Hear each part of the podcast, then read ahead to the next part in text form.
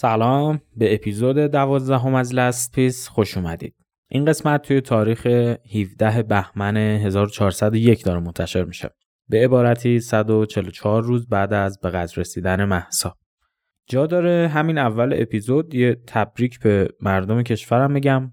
دیشب آهنگ برای شروین جایزه گرمی رو گرفت و برای من خبر خوشحال کننده ای بود. 100 درصد برای شما هم هست و خواستم از همینجا تبریک بگم بهتون. بریم سر وقت کار خودمون. موضوع این اپیزود در مورد دادگاه نورنبرگ. یه مقدمه کوتاه داشته باشیم از این دادگاه یا بهتر بگیم دادگاه ها. ما قراره تو این اپیزود یکیشو تعریف کنیم ولی خب چندین دادگاه به اسم نورنبرگ برگزار شده بعد از جنگ جهانی که حالا توضیح میدیم چی بوده جریانشون. دادگاه های نورنبرگ بعد از جنگ جهانی دوم برپا شدن. توسط متفقین و هدفشون بررسی و پرداختن به جنایت های نازی ها تحت قوانین جنگی و بین المللی بود. این دادگاه ها از اتفاقات خیلی مهم قرن بیستم بودن. نه تنها به خاطر اینکه کشورهای برنده اومدن طرف بازنده جنگ رو محاکمه کردن بلکه به خاطر اینکه یه فرصتی رو ایجاد کرد زمینایی رو ایجاد کرد برای متفکران که بیان و بررسی کنن ببینن چی میشه که بعضی وقتا انسان ها اینطور از قلمروی اخلاقشون خارج میشن و جنایت های فجیعی رو انجام میدن جنایت های مثل هولوکاست، کشتارهای نژادی و از این قبیل جنایت ها. یه می‌دونی شد این دادگاه ها برای نظریه های قدیمی جامعه شناسی و انسان شناسی و یه فضایی رو ایجاد کرد که از توضیحات و تحلیل اتفاقاتی که طی جنگ دوم رخ دادن نظرات جدیدی در بیاد توی علوم سیاسی و روانشناسی. جنایت های ضد بشری از دادگاه های نورنبرگ بیرون میاد واجش. این دادگاه نشون داد که یه جنایت های هستن که انقدر فجیعن که تو هیچ دستگاه اخلاقی قابل توجیه نیستن. مهم نبوده دستور چی بوده، فرهنگ چی بوده، استدلال و دلیل چی بوده. این کار یعنی شر مطلق. این کار دیگه هیچ جوره پذیرفته نیست. توی این دادگاه دادگاه ها یعنی متفقین اومدن و یه سری از مقامات بلندپایه نازی و کسایی که تو کشتارهای اردوگاه کار اجباری دخیل بودن و محاکمه کردن. هم توی خود آلمان و هم توی کشورهایی که تحت اشغال نازی ها بودن یه دورانی. مثل لهستان، چکسلواکی و مناطقی که نازی ها توشون جنایت انجام داده بودن. یه سری از چهرهای اصلی ماجرا هم قصر در میرن از این دادگاه البته. دستگیر نمیشن اصلا. تو لیست افرادی که متفقین برخفتشون کنن نبودن. ولی خب حالا این دادگاه ها هدفشون این بود. بیان مقامات و افراد تاثیرگذار تو جنایت علیه بشر رو محاکمه کنن. توی این اپیزود من مصطفی کیانی تبار می‌خوام داستان دادگاه اصلی نورنبرگ که چهره های مثل کایتل، گورینگ، آلفرد روزنبرگ و سایر مهرهای اصلی حزب نازی داخلش محاکمه شدن رو براتون تعریف کنم. خب مقدم کافیه و دیگه وقتشه که اپیزود رو شروع کنیم. بریم و بشنویم قسمت دوازدهم از فصل اول لست جنگ جهانی دوم.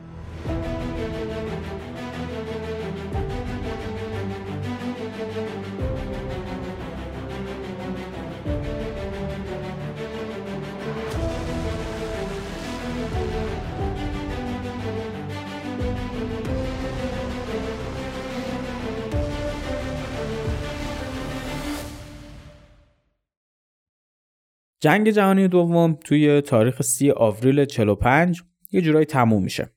رهبر حزب نازی پیشوای امپراتوری رایش بعد از رسیدن سربازای ارتش سرخ به چند صد متریش خودکشی می‌کنه و حداقل پرونده جنگ توی اروپا رو میبنده. توی ژاپن هم سه ماه بعد پرونده جنگ بسته میشه. زمانی که آمریکا دو تا بمب اتم رو شهرهای ناگازاکی و هیروشیما میندازه و امپراتور ژاپن یعنی هیروهیتو رو مجبور به تسلیم شدن می‌کنه. بدین ترتیب میشه گفت که نبرد عالمگیر دوم بعد از 1346 روز تموم میشه.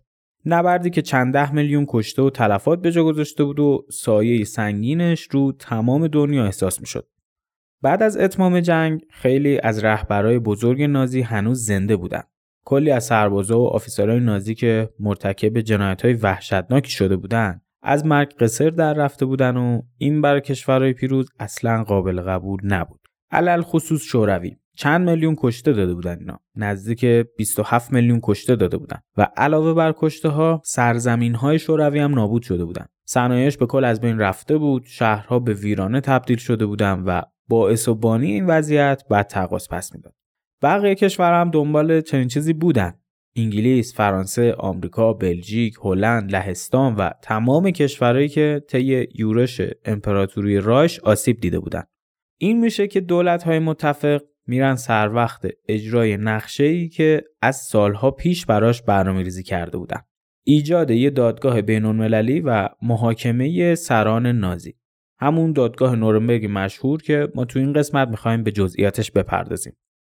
ایده محاکمه نازی ها از خیلی سال پیش تو فکر متفقین افتاده بود. سال 1941 زمانی که هنوز آمریکا پاش به جنگ باز نشده بود. اون موقع که هیتلر داشت ایده حمله به شوروی رو مزه مزه می‌کرد. همون موقع یعنی ژانویه 1941 سران دولت های متفق یه کنفرانس تشکیل میدن و بعد از چند ساعت گفتگو به این نتیجه می‌رسن که بعد از جنگ بعد جنایتکارای نازی دستگیر شن و به سزای اعمالشون برسن.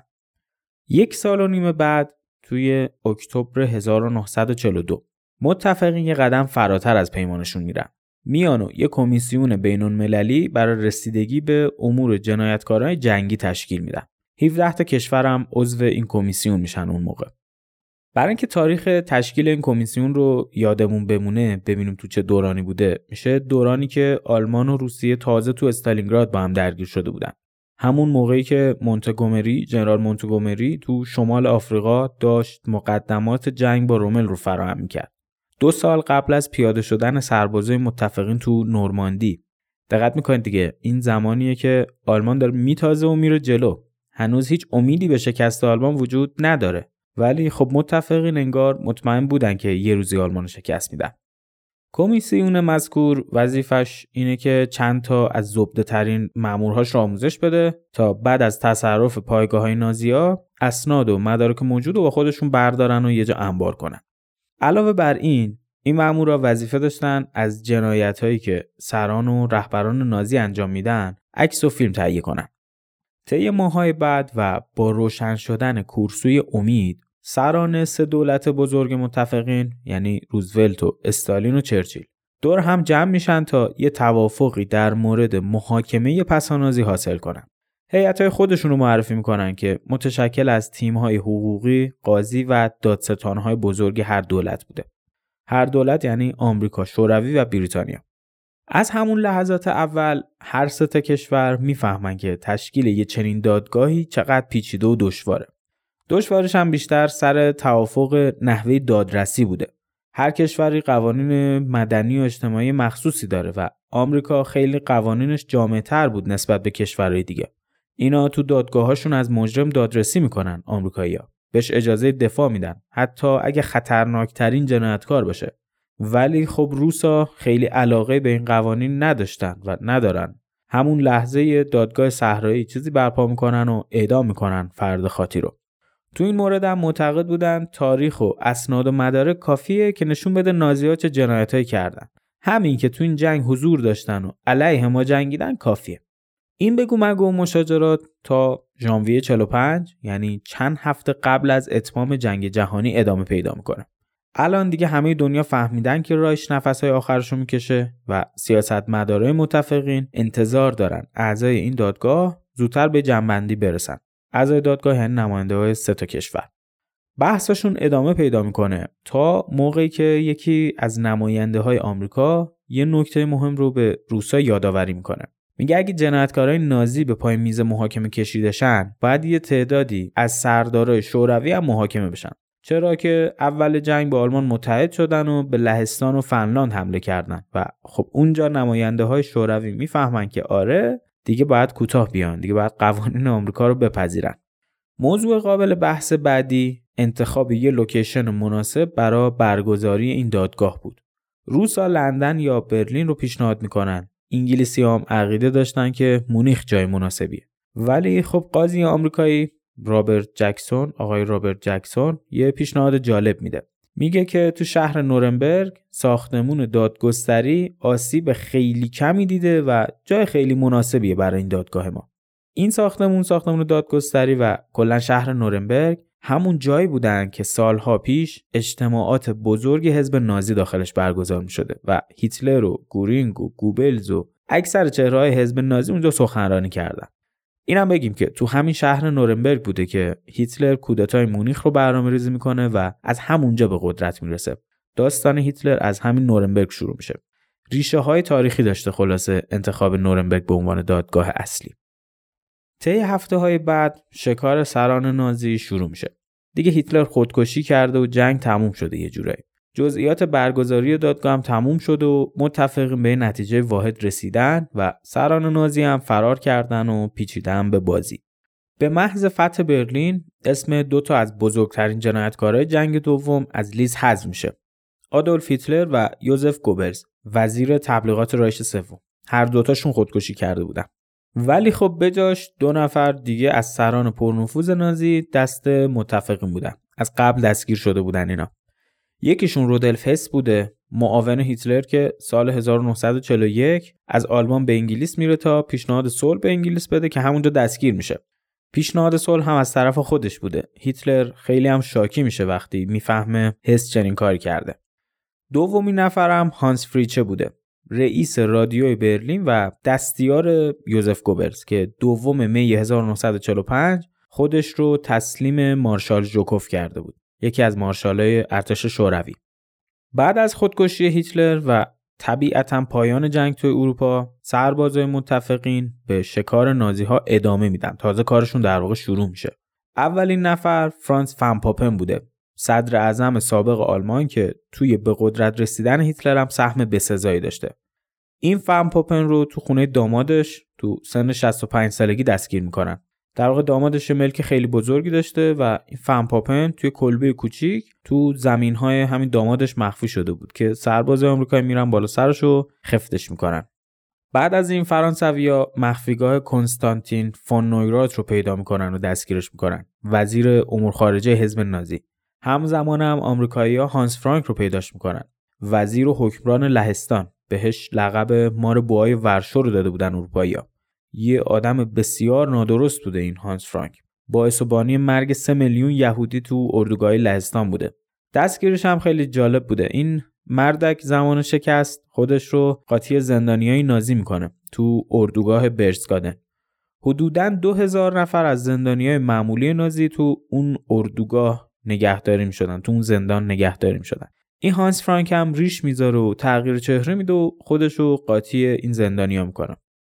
برشتسگادن رو اگر مینی سریال Band of Brothers رو دیده باشید باش آشنایی دارید. یه مخفیگاه یعنی مخفیگاه که نه یه اقامتگاه مجلل بوده که توسط مارتین بورمن بالای کوههای آلپ برای هیتلر ساخته شده بود. تو Band of Brothers قسمت های آخر بهش می‌رسین. بیشتر نمیگم که spoil نشه. اگه بند آف برادرز هم ندیدید حتما ببینیدش. شاهکاره و برای شمایی که این پادکست رو گوش می‌دید و به جنگ جهانی دوم علاقه دارید بسیار بسیار دلنشین دیدنش. حتما ببینیدش. داشتیم دستگیری هانس فرانک ملعون رو می‌گفتیم. یه روز افسر آمریکایی تصمیم می‌گیرن که سابقه این 2000 نفر زندانی رو بررسی کنن و هویتشون رو مشخص کنن. اونجا هانس فرانک می‌فهمه که به زودی گیر میفته آخر شب رگ دستش رو می‌زنه و تا نزدیکای دیار باقی میشتابه ولی پزشکای آمریکایی احیاش می‌کنن تا در زمان مناسب خودشون باطلش کنن خودشون بکشنش. در آینده نچندان دور نزدیکای مونیخ ویلهلم فریک دستگیر میشه. حکمران بوهم و موراویا دو تا از مناطق مهم و بزرگ جمهوری چک. این ویلهلم فریک آدم پرنفوذی بوده تو دم و دستگاه حکومتی نازی. وزیر بوده. چه دوران حکومت هیتلر و چه دوران قبل از به قدرت رسیدن هیتلر. اون موقع وزیر آموزش پرورش بوده. بعد از این انگلیسی ها فرید زاکل رو خفت می‌کنن. رئیس کار بردسان آلمان. تحت برنامه ریزی و مدیریت همین فرید زاکل بوده که اسرای کشورهای مغلوب به عنوان برده و نیروی کار اجباری مورد استفاده قرار می گرفتن. همزمان با دستگیری زاکل ملوانای کانادایی زایس اینکوارس رو میگیرنش. یکی از وزیرای راش که فرماندار هلند بوده. زمان صدارت همین اینکوارس دو تا اردوگاه کار اجباری تو هلند ساخته میشه. شدیدن آدم ضد یهودی بوده و از همون روزه اول به قدرت رسیدنش برنامه اخراج یهودیا رو یه استارت قوی می‌زنه. یه گزارشی هم بود که همزمان دستور اعدام 1500 نفر رو داده و کلا آدم اذیتی بوده این زایس اینکوارت نهم ماه می برجسته ترین چهره زنده حزب نازی یعنی هرمان گورینگ دستگیر میشه. بعد از هیتلر گورینگ برجسته ترین چهره رایش بود. موقع دستگیرش هم کلی جواهرات و انگشتر با خودش داشته. 75 تا ماشین همراهش بودن. در واقع خودش رو تسلیم می‌کنه این هرمان گورینگ. تو فکرش بوده که خب حالا که هیتلر مرده بهترین زمان برای صلحه. پیام میفرسته برای آمریکایی‌ها و میگه که می‌خوام باهاتون مذاکره کنم. آمریکایی هم میگن چشم ردیفه. شما بیا به این آدرسی که ما برات میفرستیم اونجا صحبت می‌کنیم و گیرش میندازن. به هر حال هر طوری که بوده گیرش میندازن. منتها شب اول رو به گورینگ و خانوادهش سخت نمی‌گیرن. ازشون یه پذیرایی درستی می‌کنن و بهشون سرپناه مناسبی میدن. روز بعدش هم گورینگ رو منتقل می‌کنن به یه زندانی به اسم موندروف این زندان رو از سال 1944 ساخته بودن آمریکایی‌ها و یه زندان موقت بود برای زمانی که سران حزب نازی دستگیر میشن. می آوردنشون اینجا اول تا سر فرصت ببرنشون به زندان اصلی که قرار در آینده ساخته بشه که میشه زندان نورنبرگ زندان و دادگاه نورنبرگ. همینطور که زمان داره جلو میره چهره های مشهور و سرشناس نازی دونه دونه دستگیر میشن. یکی از مهمتریناشون هم هاینریش هیملره. کسیفترین و خوناشامترین آدمکش نازیا رئیس سازمان بدنام اس اس. این هیملر از چهره های اصلی هولوکاست هم بوده. بسیار بسیار آدم نادرست و نادرستی بوده خلاصه. موقعی که میگیرنش مستقیم میبرنش توی اتاق برای بازجویی.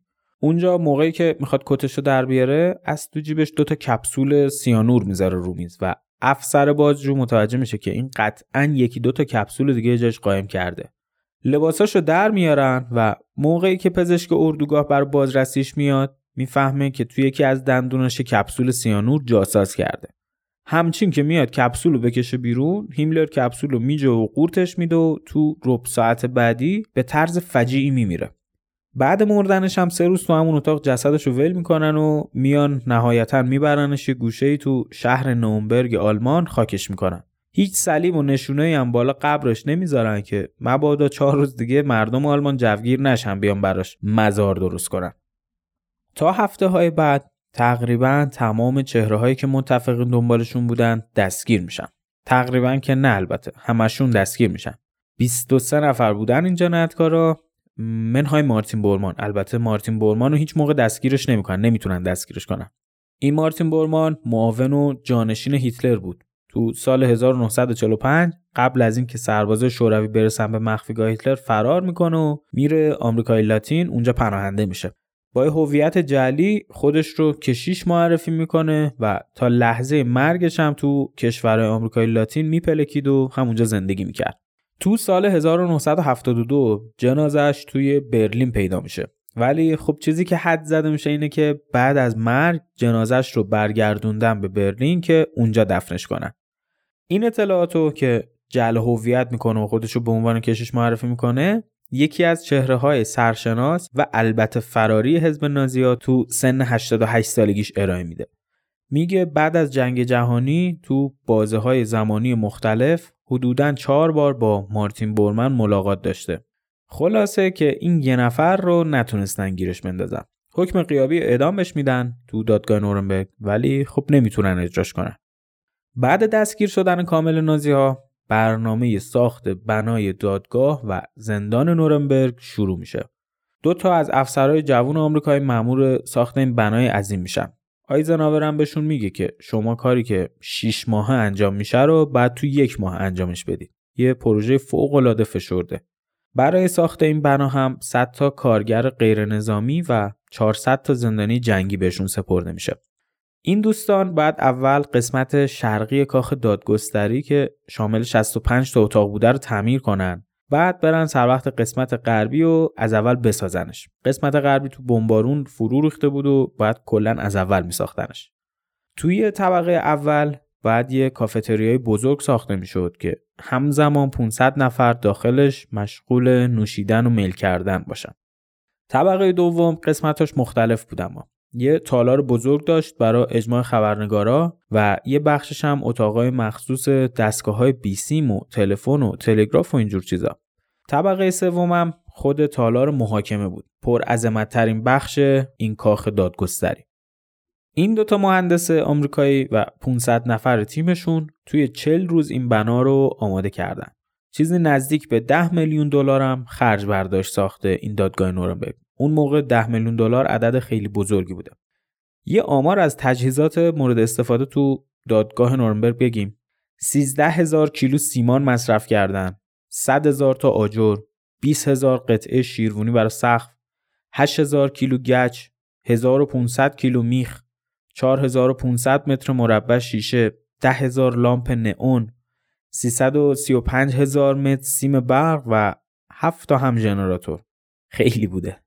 بعد از اتمام بنای دادگاه حالا نوبت ساخت زندان نورنبرگ بود.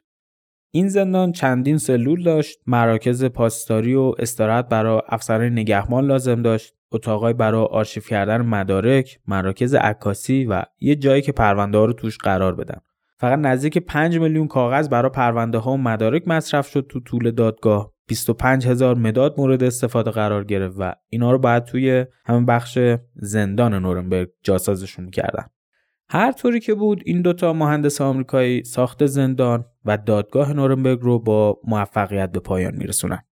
توی تاریخ 5 مارس جنایتکارای حزب نازی که تو زندان مونجروف بودن بعد کم کم جابجاشن و به زندان نورنبرگ منتقل شن.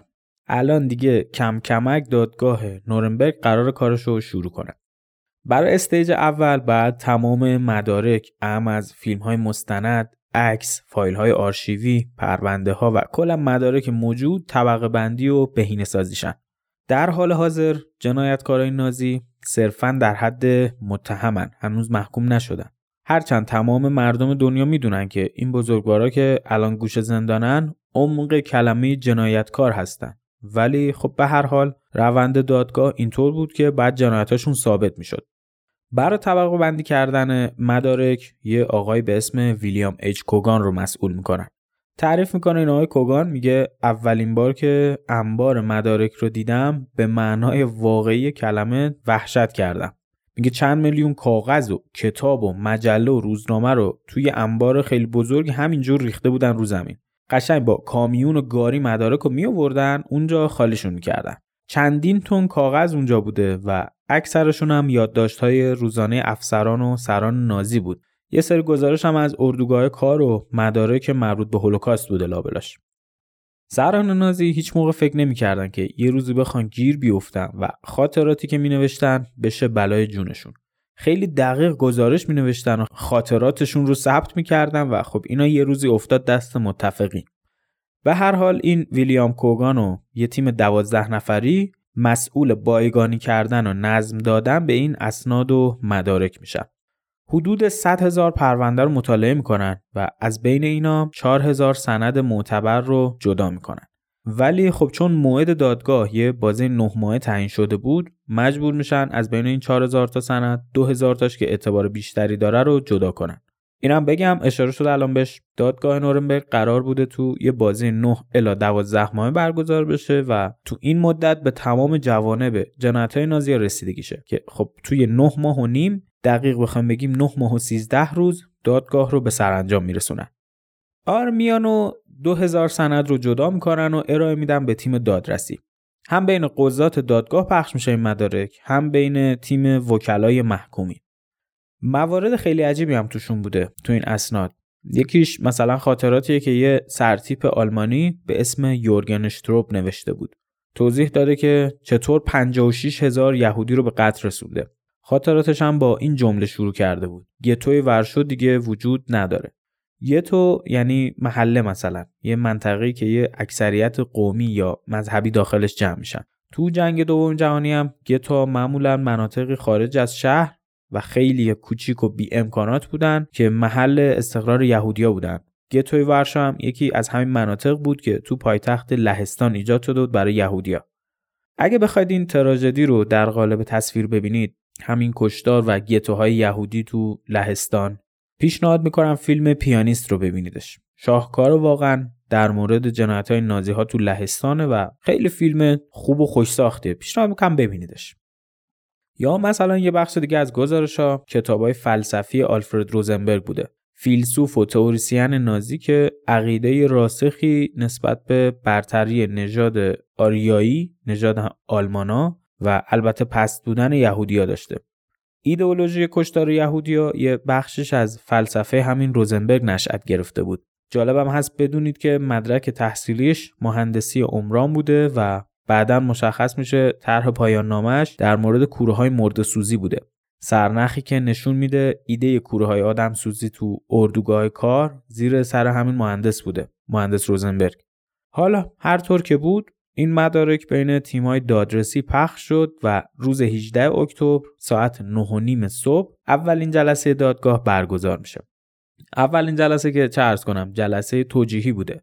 توش بندهای مختلف قوانین دادگاه و نوع دادرسی توضیح داده میشه و اولین جلسه ای که با حضور محکومین برگزار میشه 20 نوامبر بوده. یک ماه و دو روز بعد از همین جلسه که الان گفتیم جلسه توجیهیه.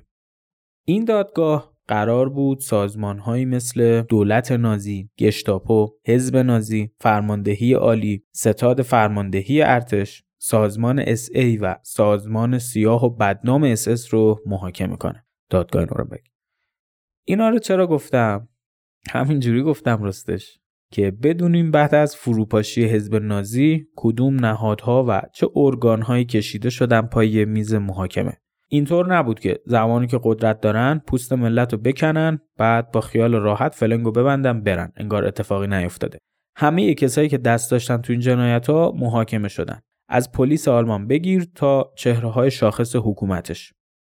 در واقع می‌خواست این رو نشون بده دادگاه نورنبرگ که توی طول یه جنگ یه سلسله جنایت های اتفاق میفته هم دولت و هم مجریان این جنایت مسئول هستند در قبلش. هیچ کس نمی‌تونه بگه که من صرفا دستورات رو اجرا کردم و مجری دستوراتی بودم که از بالا می‌رسید. اینو نشون داد که هر کسی جنایتی رو انجام داده چه بنیانگذارش و چه اجرا کنندش محکومه. بگذاریم روز 20 نوامبر ساعت ده صبح نخستین جلسه دادگاه با حضور محکومین شروع میشه. دادستان ادعانامه رو می‌خونه. یه متن 25 هزار کلمه ای که تا پنج بعد از ظهر طول می‌کشه قرائت کردنش. اینو می‌خونه تا روند دادگاه شروع بشه. تو اون چند ساعت هم 23 نفری که دستگیر شده بودن حضور داشتن. البته 22 نفرشون. یکیشون یعنی رابرت لی 25 اکتبر یعنی حدودا یک ماه قبل خودکشی کرده بود تو سلولش. با پارچه خودش رو حلقاویز کرده بود. احساسات متفاوتی هم داشتن این زندانیا طبق گزارشهایی که موجوده الان یه سریشون وحشت کرده بودن یه سریشون هیجان داشتن بعضیاشون خوشحال بودن از اینکه تو کانون توجه دنیا هستن و یه جورای شوخی گرفته بودن همه چیزو. فکر نمی‌کردن چه پوستی قرار ازشون کنده مثلا سپه بود کایتل هدفونو زده بود به گوشش بعد هی تون تون دکمه تغییر زبان رو می‌زد و بازی می‌کرد اینجوری. گفتیم که دادگاه به چهار زبان ترجمه می‌شد انگلیسی فرانسوی آلمانی و روسی. گفتیم اینو؟ یادم نیست فکرم نگفتیمش. حالا به هر حال دادگاه به چهار زبان همزمان ترجمه می‌شد به همین چهار زبانی که الان گفتیم. از روزهای بعدی دیگه ارائه مدارک جنایت های نازی شروع میشه. دیگه پرده از جنایتاشون برداشته میشه به قول معروف. کشتارهای نژادی کشتارهایی که توی اردوگاه کار صورت می‌گرفت قتل عام یهودیا و مردم کشورهایی که مغلوب می‌شدن گزارش آزمایشات انسانی و خیلی موارد وحشتناک و روبنگیز دیگه. محکومین این دادگاه بعض وقتا خودشون هم میترسیدن از اقداماتشون و تعجب می‌کردن. تعجب می‌کردن واقعا که دستوراتشون تو چه مقیاس و با چه شدت زیادی انجام می‌شدن. البته بعضی وقتا همیشه اینجور نبود. خودشون می‌دونستن چه غلطی دارن می‌کنن تو این چند سال گذشته. ولی خب بعضی وقتا متعجب می‌شدن به هر حال. از جمله مواردی که تو این دادگاه ارائه شد و یه تیکه خیلی خیلی کوچیک از جنایت هولوکاست رو نشون می‌داد چند تیکه پوست آدمیزاد بود که باهاشون آباژور و قطعات زینتی ساخته بودن. بعدم مشخص میشه که هر کدوم از این پوستا مربوط به یکی از زندانیای اردوگاه بیگاریه. یه فیلم هم همون روز پخش می‌کنن تو دادگاه که رفتار سربازه اسس رو نشون میده. اینکه چطور زنا و بچه ها رو لخت می‌کنن و رو زمین میکشوننشون یا چطور مردا رو با مسلسل سوراخ سوراخ می‌کنن. نوار این فیلم رو توی یه جعبه پیدا می‌کنن متفقین که روش نوشته شده 16 می 1943 توی ورشو دیگه گتوی وجود نداره. یعنی این ثابت می‌کنه تو این تاریخ تمام یهودی های لهستان رو پاکسازی کردن یا فرستادنشون اردوگاه های کار اجباری یا کشتنشون. یا مثلا یه دفعه فرمانده اسبق اردوگاه آشویتس رو میارن پای محاکمه. رودلف هوس. این هوس با رودلف هس که معاون هیتلر بوده متفاوته. این یکی دیگه است. این رودلف هوس که بهش می‌گفتن کفدار آشویتس توضیح میده که چطور بیش از 2.5 میلیون یهودی رو تو اردوگاه آشویتس به قتل میرسونه. یه گزارشی هست پزشک زندان نورنبرگ نوشتتش. گوستاو ژیلبر. روانشناس این زندانیا بوده تو زندان و دادگاه نورنبرگ. میگه وقتی از هوس پرسیدم که چطور ممکنه توی یه زمان کوتاه این همه یهودی رو بکشید با یه لبخند جواب میده که با وسایل و تجهیزاتی که ما داشتیم خیلی کار سخت و پیچیده ای نبود. بیشتر هم می‌تونستیم بکشیم. بعد ازش می‌پرسه تو هر ساعت جون چند نفر رو می‌گرفتید که؟ جواب میده ساعتی ده هزار نفر رو میکشتن. میگه 6 تا اتاق گاز داشته آشویتس که جمعا ظرفیت ده هزار نفر رو داشتن. اینجور بوده اتاقای گاز که ظاهرشون مثل همون بوده.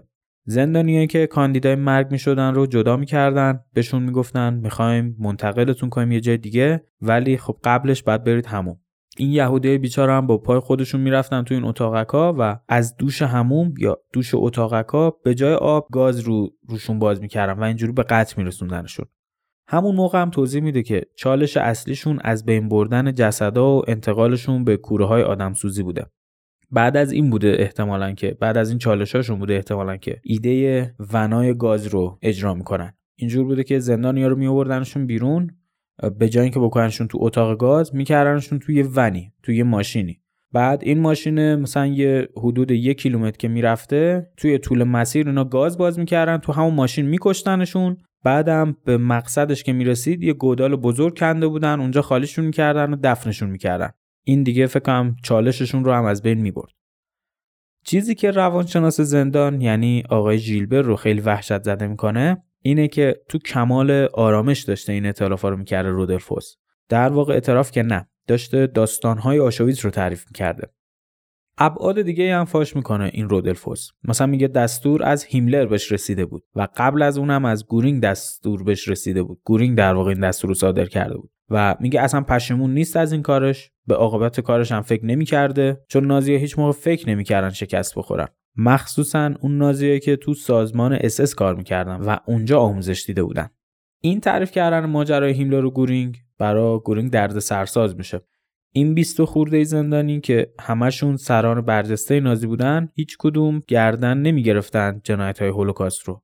مینداختنش گردن اس اس و رئیس اس اس یعنی هیملر هم که خودکشی کرده بود و اونجا نبود. بهترین گزینه بود که خالیش کنن روش. ولی خب اینجا مشخص میشه که گورینگ جریان رو از قبل می‌دونسته. در واقع بعدا و تو دادگاه های بعدی مشخص میشه که تمام سران برجسته حزب از همون لحظات اول به قدرت رسیدن هیتلر تو جریان ایدئولوژیش بودن. سال 1942 یه جلسه به دعوت هایدریش بر برگزار میشه. هایدریش اون موقع رئیس اس اس بود. یکی از مغزهای پشت هولوکاست بود.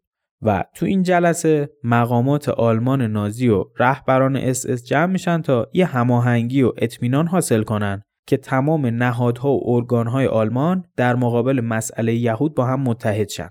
خیلی هم سازمان یافته میشه برنامه راه حل نهایی بعد از همین کنفرانس وانزی. اسمش کنفرانس وانزی بوده اگه خواستید مطالعه کنید.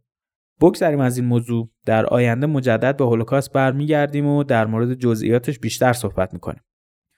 توی هفته های بعد روند دادگاه همینطور پیش میره. متهمین دفاعی های خودشون رو ارائه می‌کنن که کامل ترینش هم مال هرمان گورینگ بوده. 45 هزار کلمه بوده متنش. و خب در همین مدت هم فیلم ها و مدارک متفاوتی رو می شده که پرده از جنایت های نازی ها بر می داشت. مثلا 28 ژانویه 46 خانومی به اسم ماری کلود وایلان که عضو جنبش مقاومت فرانسه بوده به عنوان نخستین بازمانده اردوگاه کار به دادگاه میاد و یه سری از وقایع رو اونجا تعریف می‌کنه. نخستین بازمانده که توی دادگاه حاضر شد رو منظورمه. در آینده بازم از بازمانده های هولوکاست به دادگاه میارن ولی خب این خانوم اولیشون بوده. شهود دیگه هم به دادگاه میان که مشهورترینشون ژنرال آلمانی فردریش پاولوس بود فرمانده ارتش ششم آلمان. همون کسی که تو نبردهای روسیه نیروهای آلمانی رو رهبری می‌کرد و نهایتا هم تسلیم شوروی شد تو نبرد استالینگراد. پاولوس رو آوردن تو دادگاه نورنبرگ و اونجا یه سری اسناد فوق محرمانه رو می‌کنه که نشون میده ویلهلم کایتل فرمانده ستاد ورماخت خودش نامه حمله به شوروی و عملیات بارباروسا رو نوشته بوده. مدارک دیگه هم رو می‌کنه که طبیعتا به ضرر متهمین نورنبرگ بودن. بگذاریم بریم یه چند هفته جلو برسیم به یک اکتبر 1946 تاریخی که دادگاه رأیش رو اعلام می‌کنه. ساعت دو پنجاه دقیقه بعد از ظهر اولین متهم به جایگاه فرا خونده میشه تا حکمش رو بگیره. هرمان گورینگ. قاضی سری حکمش رو بهش میگه میگه که شما به اعدام از طریق چوبه دار محکوم شدی. ولی خب گورینگ اول تظاهر می‌کنه که نشنیده و گوشیش خرابه. یه گوشی دیگه براش میارن. دوباره قاضی حکم رو بهش میگه ولی بازم فیلم در میاره و یه جور رفتار می‌کنه انگار متوجه نشده.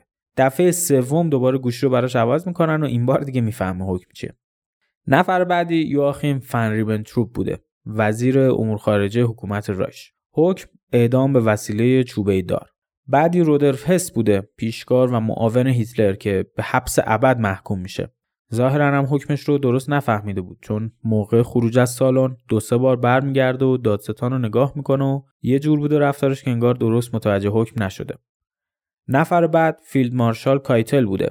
برجسته ترین سردار آلمان نازی که موقع قرائت حکمش با یه حالت خبردار نظامی و خیلی جدی وایساده بود. حکمش هم که می‌گیره خیلی سریع خارج میشه از سالن دادگاه. حکمش هم اعدام بوده. بعدی کالتن برونر بود رئیس سازمان امنیت رایش. این سازمان یکی از ارگانهای زیر نظر هیملر بود زیر نظر اس اس بود که وظیفهش شناسایی و خونسا کردن دستیسه های دشمناشون بود. حکمش هم اعدام همین کالتن برونر. اولش خیلی معدب وایستاده بود تو دادگاه ولی موقعی که حکم رو بهش میدن خیلی ملتهب میشه و وحشت می‌کنه. نفر بعد ویلهلم فریک بود یکی از وزرای راش که حکم اینم اعدام بود. موقعی که میارنش تو سالن همینجوری ترسیده بود و میلرزید و وقتی حکم بهش میدن قش می‌کنه کلا قش می‌کنه و سرباز میان زیر بغلش رو می‌گیرن تا قاضی بقیه حکم رو بهش بگه. از 22 نفری که تو این دادگاه حضور داشتن 12 نفرشون حکم اعدام می‌گیرن. سه نفرشون حبس ابد چهار تاشون حبسای طولانی مدت و سه نفرم بیگناه شناخته میشن. 23 نفر بودن موقع دستگیری ولی خب گفتیم یکیشون خودکشی می‌کنه. این سه نفر بیگناهی که گفتیم یکیشون یالمار شاخت رئیس بانک مرکزی وایمار بوده. بعدش فرانس فنپاپن معاون صدر اعظم قدیم آلمان و سومیشون هم هانس فریچه دستیار گوبلز همون رئیس رادیوی برلین. این آقای شاخت که گفتیم رئیس بانک بوده چهره مهمی تو تاریخ آلمان بود. تو اپیزود اول این فصل ما اشاره کردیم که وضعیت آلمان بعد از جنگ جهانی اول به چه روزی افتاده بود. ارزش پولیشون جوری بود که یه گونی از پولشون می‌شد یه دونه نون. این یالمار شاخت اومد و یه صفایی به اقتصاد نابود شده آلمان داد. تو سالهای بعدی هم نقش پررنگی تو به ثبات رسوندن اقتصاد آلمان داشت و از اونجایی که تو کابینه هیتلر بود اعتبار خیلی زیادی به هیتلر داد با اقداماتش. ولی خب در عین حال مخالف سرسخت برنامه تسلیحاتی هیتلر هم بود. معتقد بود که نقض پیمان ورسای و تجهیز کردن ارتش ضربه سنگینی به اقتصاد آلمان می‌زنه. باز بخوام بگیم یه زمانی با جنبش مقاومت آلمان همکاری می‌کرد.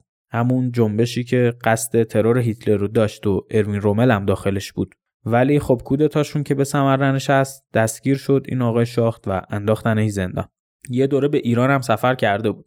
آبان 1314 مصادف با نوامبر 1935 اومده بود که با شاه وقت ایران رضا شاه رضا شاه پهلوی ملاقات کنه و یه سری راهکارها برای بهبود اوضاع اقتصادی ایران به شاهنشاه رضا پهلوی ارائه بده.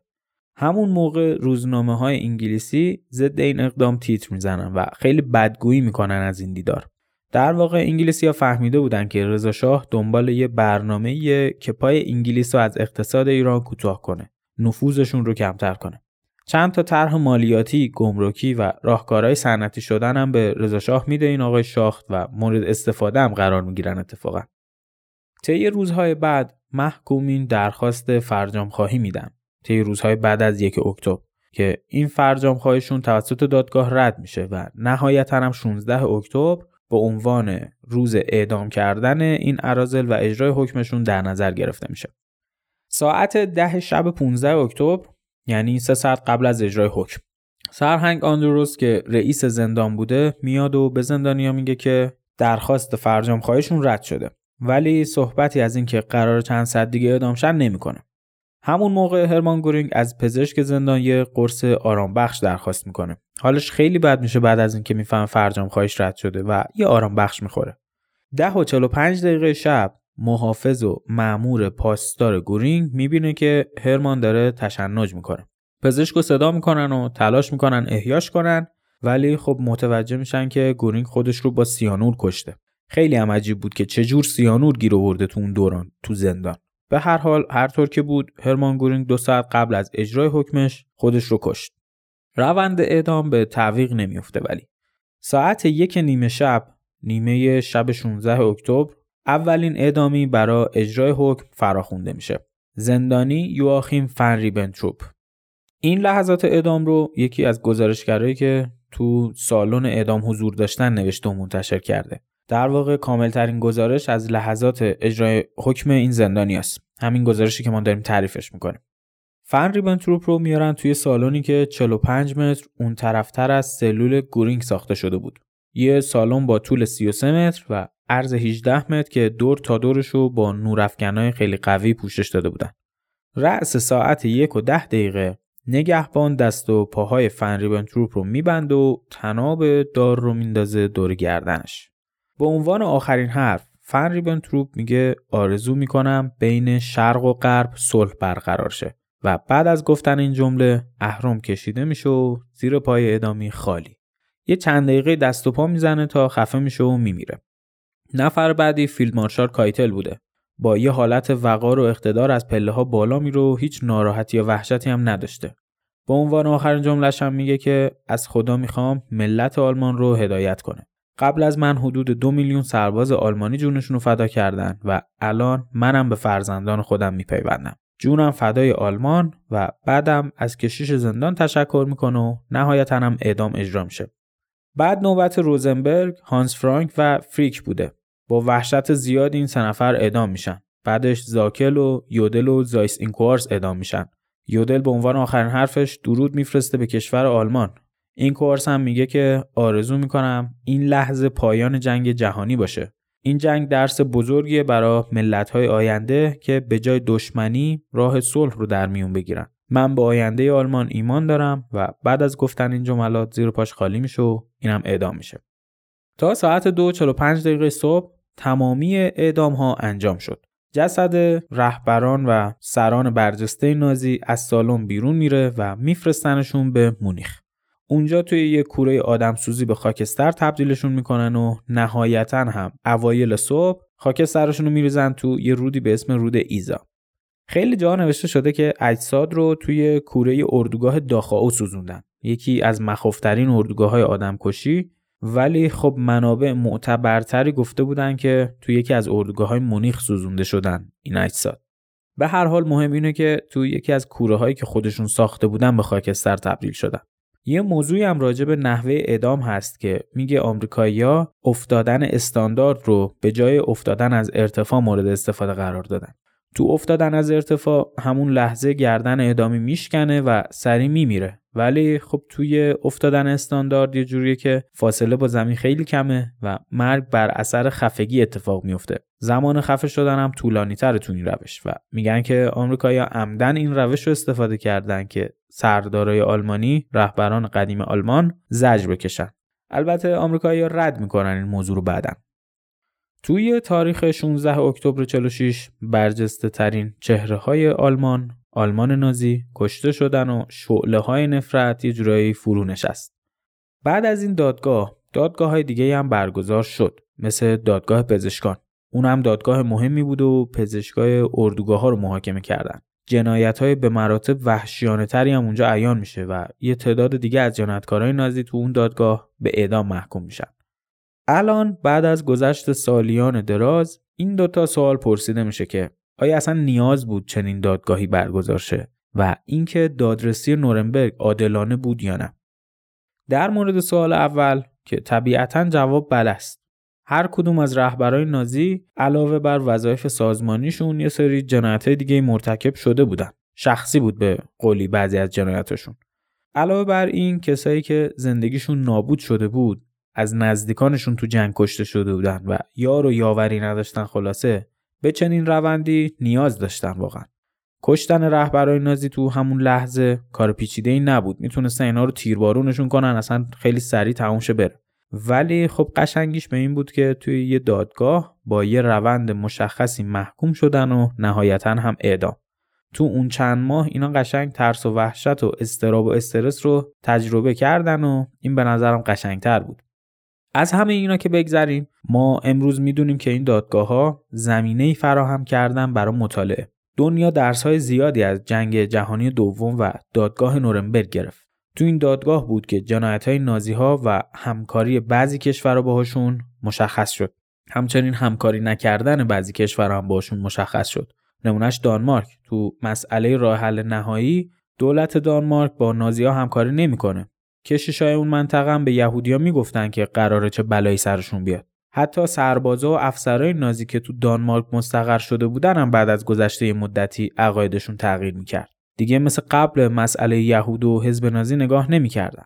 همین موضوع دانمارک یه نمونه مهم می‌شد برای مطالعه که ببینن چه اتفاقاتی افتاد تو این کشور که وضعیت اینقدر متفاوت بود. این از پاسخ سوال اول البته نظر شخصی خودم بود دیدگاه خودم بود در واقع. در مورد سوال دوم که آیا روند دادرسی عادلانه بود یا نه هم مناقشات زیادی هست. مثلا اینکه چرا رهبرا و جنایتکارای شوروی به پای میز محاکمه کشیده نشدن. اونا هم جنایت کرده بودن. هم با آلمان متحد شده بودن و به لهستان حمله کرده بودن. هم خودشون اوایل جنگ رفته بودن سر وقت فنلاند. اونجا هم کلی از مردم فنلاند رو سلاخی کرده بودن اینا. یا مثلا توی مورد دیگه دادگاه ادمیرال دونیتس رو فرمانده نیروی دریایی آلمان رو به یه جرمی محکوم می‌کنه که ژنرالای آمریکایی هم انجامش می‌دادن. حمله بدون اطلاع به کشتی های تجاری و مسافربری. این جرمی بود که دونیتس مرتکبش شده بود و دریا سالار نیمیتس هم همین کار رو با ژاپنیا کرده بود. به بیمارستانهای دریاییشون حتی حمله کرده بود. نیمیتس یکی از ادمیرالای آمریکایی بود که تو جبهه اقیانوس میجنگید. این دو مورد هم از جمله مواردیه که بیان میشه و عدالت توی دادرسی نورنبرگ رو به چالش می‌کشه. ولی خب واقعیت اینه که اینا جنایتکار بودن. انتظار نمی‌رفت بعد از تمام جنایتاشون بخشیدشن و برگردن سر خون زندگیشون. ولی خب این سوالات هنوز پرسیده میشه و اینم مورد بحث قرار می‌گیره البته که برای کشورهایی که این دادگاه رو برگزار کردن چرا بعد از این مدت کوتاه همه چیز رو یادشون میره. جنایت علیه بشر رو فراموش کردن و دوباره خودشون مشغول جنگ شدن. ما می‌دونیم که یکی از دستاوردهای جنگ جهانی دوم شروع جنگ سرد بود بین ایالات متحده و شوروی.